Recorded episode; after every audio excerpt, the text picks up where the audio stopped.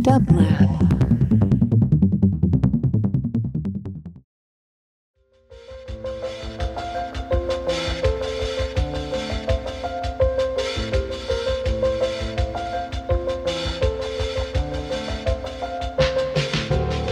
Welcome to the Quarantine Tapes, a daily podcast from Onassis LA and Dublab.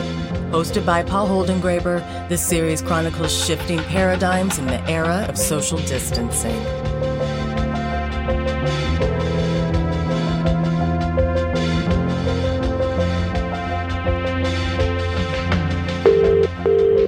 Hello. Hello, could I please speak with Fatima Bhutto? Yes, hi, Paul. Hello. Fatima. This is Paul, as you said, and I'm so glad that you're on this call and that you're part of the quarantine tapes.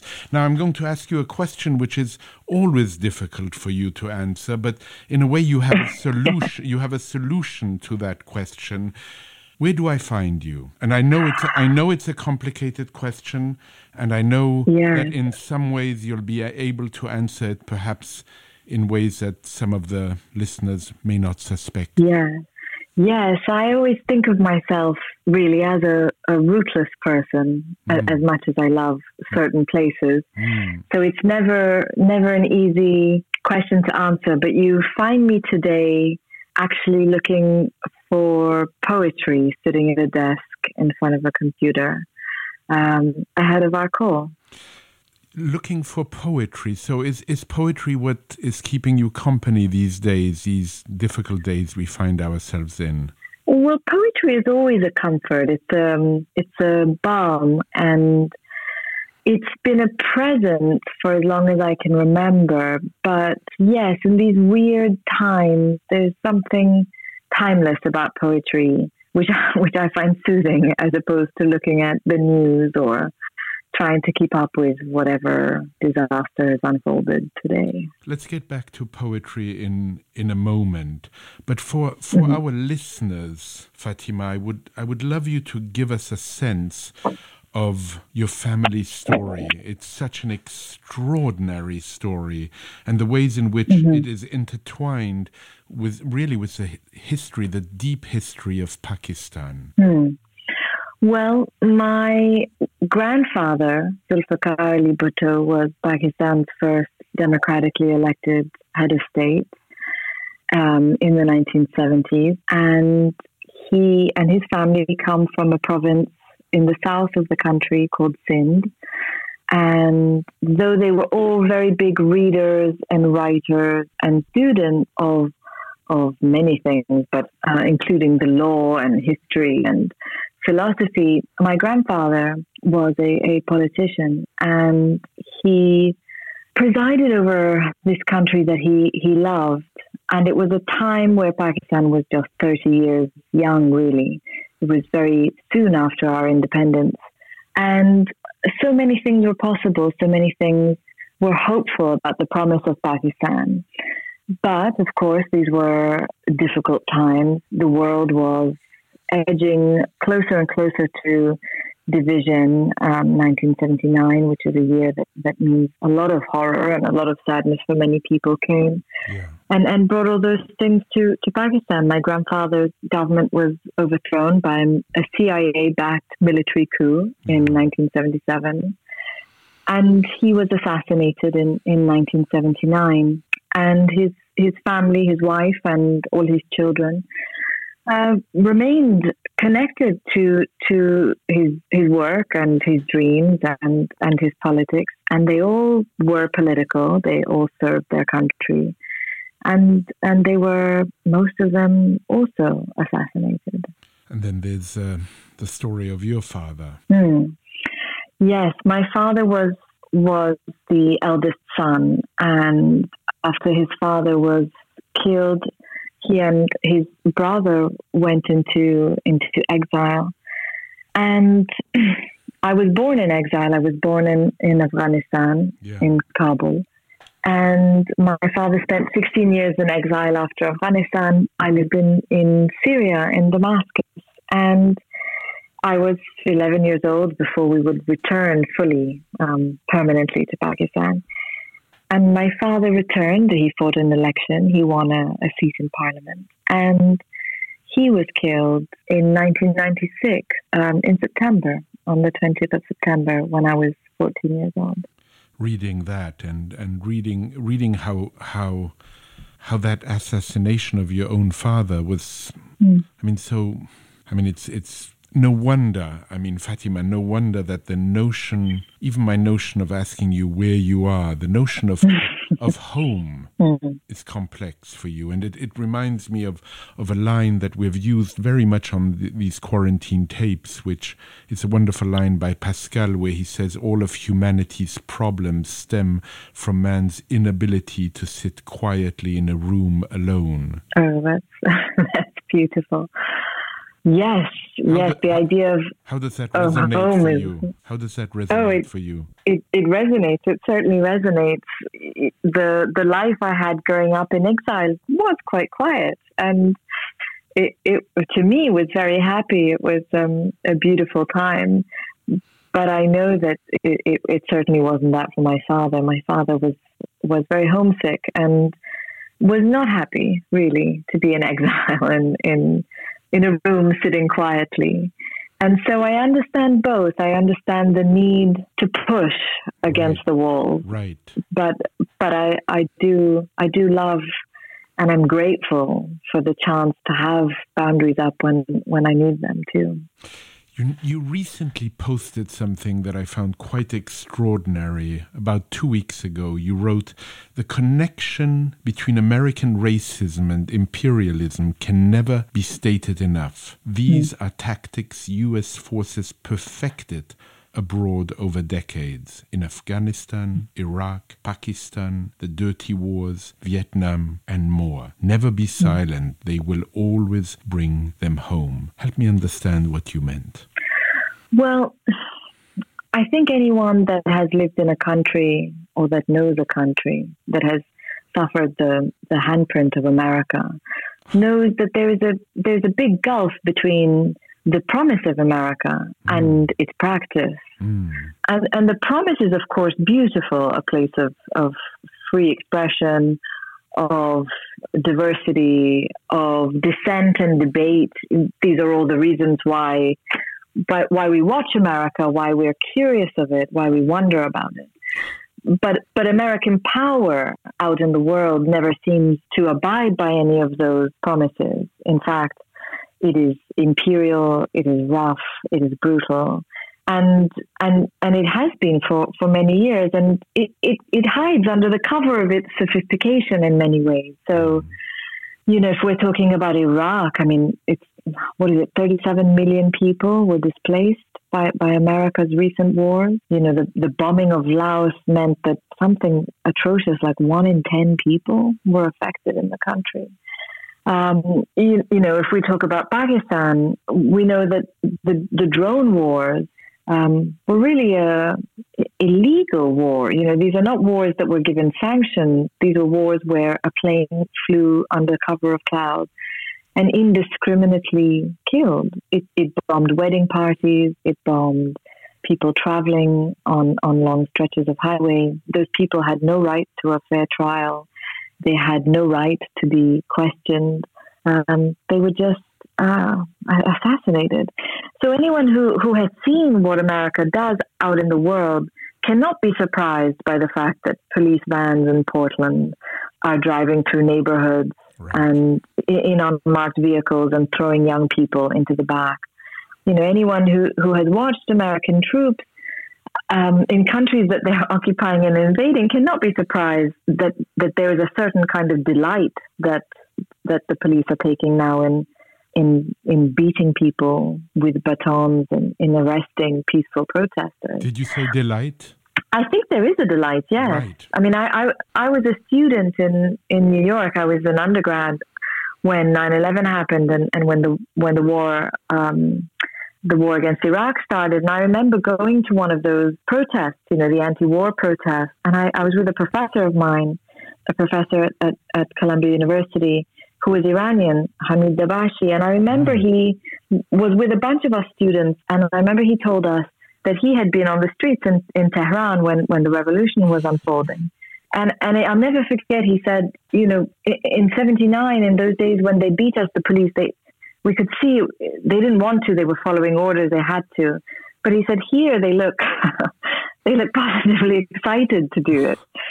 And um, and I think that's unfortunately, I think you know, we, what have we seen, Paul, in in just this weird period of lockdown? The mm. police brutality, how many people are they going to kill and, and apologize and do thoughts and prayers? I mean, it, it can only be a kind of delight in violence that allows it to continue this way. The apologize, I think, really uh, doesn't seem to come too often. But you, you, you, you wrote something that, that strikes me so strongly that you said something about President Obama that I would like mm-hmm. you I would like you to further unpack. You said it was I think 72 hours within him entering the White House that he ordered his first drone strike against Pakistan. President Obama was a deeply mm-hmm. unpopular figure in Pakistan because people expected him somehow magically to turn the course of the relationship. And of course, and this is what I, I found so interesting, Fatima. Mm. And of course of course he couldn't and then you say mm. he didn't but i wonder. Why do you say he couldn't if a president can't change this state of affairs who or what can well, I think unfortunately um, presidents can't do that. I don't think they're powerful enough. I think I mean, only people can can change structures. I mean, the people collectively. But Obama, you know, came after eight years of George W. Bush, eight years of war and renditions and Abu Ghraib and all the humiliation um, of those wars and, and those images. And Obama represented something different. And, and I, you know, we all believed him. I think we, we needed to believe him and we wanted to believe him because he was a hopeful figure. But I don't think Obama, as hopeful as he was, could change the structures of American power. And it may have been unfair that we expected him to. But on the other hand, as, as you said, it was 72 hours that he ordered his first drone strike. President Obama, in his first term, ordered more drone strikes than George Bush, I believe, ordered in both his terms. The drone wars were really amped up under Obama. And and rather than representing a break in American power, he was just a, con- a continuation of it. And we're, I, I think what you said before is, is so accurate in my view, which is we are naive when we mm. look at what's happening, say, in Portland, and mm. are surprised. Well, I do think that the one the one important thing I really think President Trump has done is he's removed the sheen of American power. The things that the rest of us living outside America under, always understood about America now seems apparent to people living in America. Um, the fact that this is a this is a, a, a set of a set of of institutions and representatives who will always push forth, who will always defend the structure, who will always keep the machine running as it must, even in the face of pain, in the face of people's pain. And that there is a big there is a big divide between what people say and and certainly what they do once yes. they have control of that yes. machine. Yes, certainly a, a big divide, as you say. You've spent a great deal of time, Fatima, thinking about and researching radicalization, and in your superb new novel, The Runaways, it's it's central. What what are yeah. the, what are the common factors that led to it?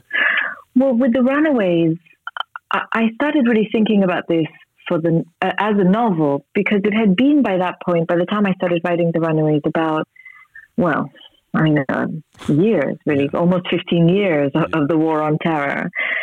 And if you happen to be Muslim, if you happen to be from any of these countries that had had come under su- suspicion, then you had been humiliated, you had been isolated, you felt alienated, and and you felt really wounded by always having to see your people, your countries, things you know and love distorted in, in the in the ugliest of ways. Always reduced, you know, radicalism was always presented as a natural byproduct of, of religion, uh, of Islam in particular. And it, to those of us who, ha, who if, even if are not practicing Muslims, but who live amongst Muslims, it always seemed perfectly obvious that it had nothing to do with religion, radicalism, but that actually radicalism is born out of anger, it's born out of fear, it's born out of those wounds, out of those hundreds and hundreds of humiliations that people endure every single day. And I, I was tired of that narrative, and I just didn't want to be quiet in the face of it anymore. I wanted to look at really the, the, the real dangers. And I think if if we imagine that any young person who feels that he may not have a place in his society can be weaponized in this way, then I think we're in a lot more trouble than if we think it's his religion that forces him to radicalism. Now, now, uh, Fatima, that we we're living through a time when people are spending much more time much more of their days alone on the internet. Should we expect to see, do you think, new waves of radicalization? I think we're already seeing it. I think just to watch America is to watch a new wave of radicals. Yes. Those, those, those you know, neo Nazis, those 17 year old boys with with uh, weapons of of death, of AR-15s and AK-47s walking in American cities. I think those are the new radicals. And and yet the, the discussion about them is so different, isn't it? You know, the the the young man who who stood on the streets of Kenosha just firing at protesters was not called a terrorist by the press. You know, he was not called um, you know, a, a ticking time bomb. He was you know, they're always talked about in this really wonderful way. They're, they're allowed to retain their innocence for so long. He was white. He was white. And so we're told, oh, well, you know, he really wanted to be a policeman. You know, he had all these dreams. And, you know, he was part of this neighborhood group that tried to watch over their community. Uh, it's just, it's like two languages, the way that white radicals, these very intolerant, um, hateful creatures are, are, are spoken about and brown radicals are spoken about. You know, there's um, there's just another language that's used for them. You've you've said about uh, Pakistanis and many other populations, we are not allowed our innocence the same way the West is. Mm-hmm. I found that very compelling. What did you mean? Well, I mean that in the same way that these other um, characters are always explained or there's always a pause between their acts of violence and any condemnation for us to reflect about their lives, their childhood, their parents, their upbringing. And, and that's an innocence that they're afforded that um, brown people, black people just are not. We are automatically criminalized. We're automatically condemned. Um, the judge, jury, you know, and executioner are brought out immediately. But no one ever says, for example, of um, the Pulse nightclub shooter. You know, I wonder what happened with his parents. You know, what did he want to be when he grew up? and they and they do that with the Christchurch killer. You know, the man uh, uh, who walked into the the two mosques and and shot fifty people point blank. He's always described as you know this angelic baby. You know, we see lots of pictures of him as a young boy. They tell us about his travels. Oh, and by the way, it was his travels to Asia that radicalized him. So it's our fault, anyway, whichever way you look at it. Um, you know, we get to hear about his, you know, he was a gym instructor. You know, he, he struggled. And, and actually, what I'd like is I think I do think it's important to to try and understand people's motivations. Right. Certainly not, not not to excuse them, but I think it's important to look at what happens to the lives of men that turns them into killers? I of think course, that is important. Of course, and as a novelist, you you would be very interested with that backstory. Absolutely, but but I but I I think it has to be done for everyone. That's I mean, right. I, I'm unsatisfied if it's only done for one group of people and and and not another. And you know, it, it, it doesn't seem to bother anyone in, in the press or in the media or on TV because I, I don't see any of that changing. It just gets more divisive, the language. As an epigram to um, to the Runaways, you have this beautiful poem by Mahmoud Darwish, which mm-hmm. I will which I will read, and maybe you can help us understand why it's there and what it means for you. And I was yeah. lost in Rita for two years. And for two years she slept on my arm. And we made promises over the most beautiful of cups. And we burned in the wine on our lips. And we were born again. That's one of my favorite poems. And it's a beautiful poem, mm. and I chose it. I chose it. I've always loved Mahmoud Darwish, and I find him an astonishing poet for his beauty and, and for his politics, for his resisting uh, of power and, and force. But I, I was reading that when I was writing The Runaways. I, I had it written down in a notebook mm. that was on my desk, and I would just look at it every now and again.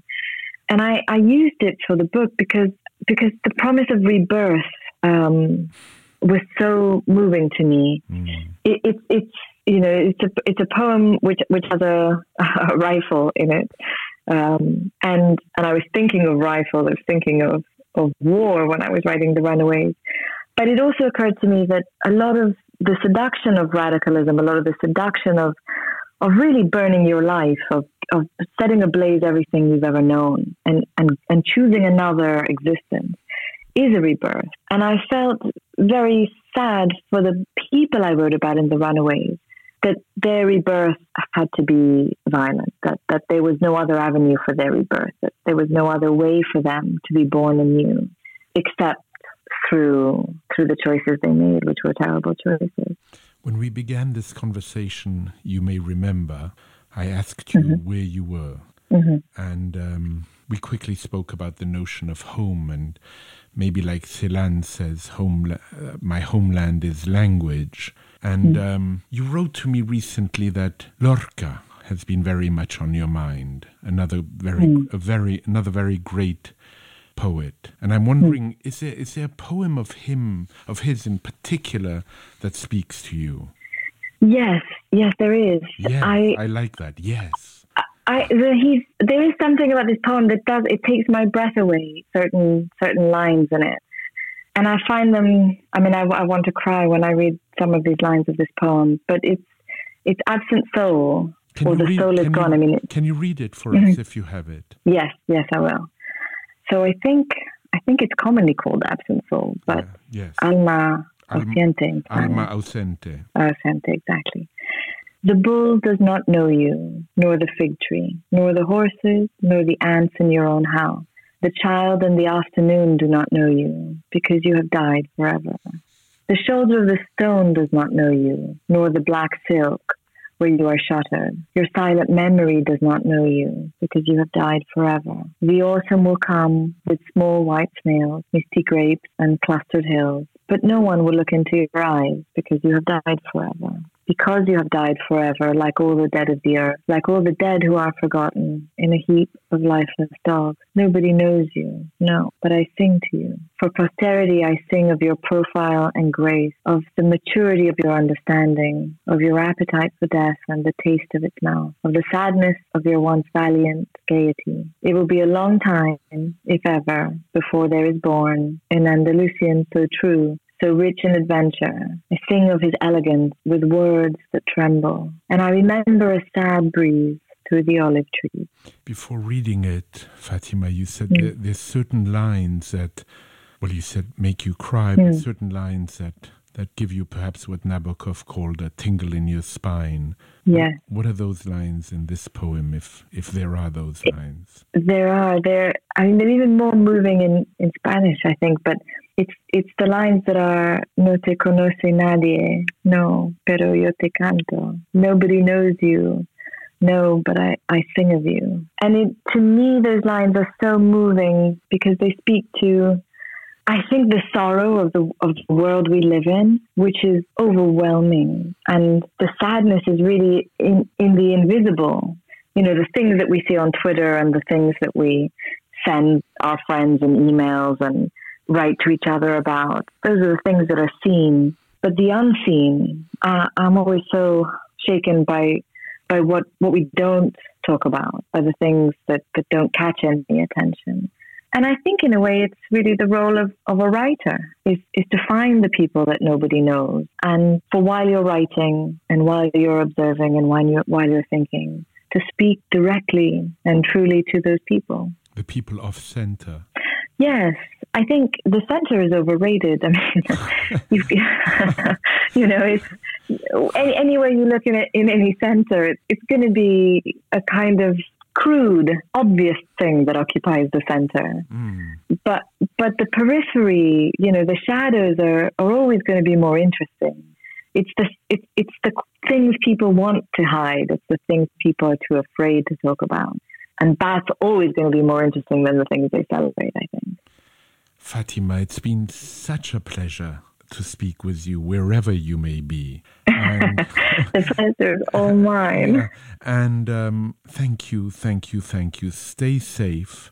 And I hope Thanks. someday we, we meet in person. I would really enjoy that tremendously. But for now, I really express to you my gratitude. Thank you, Paul. Thank you so much for this wonderful conversation. I so enjoyed it. Be well. Stay safe. You too. You too. Bye-bye. Bye. To support this show and Dublab's progressive programming, go to dublab.com slash support.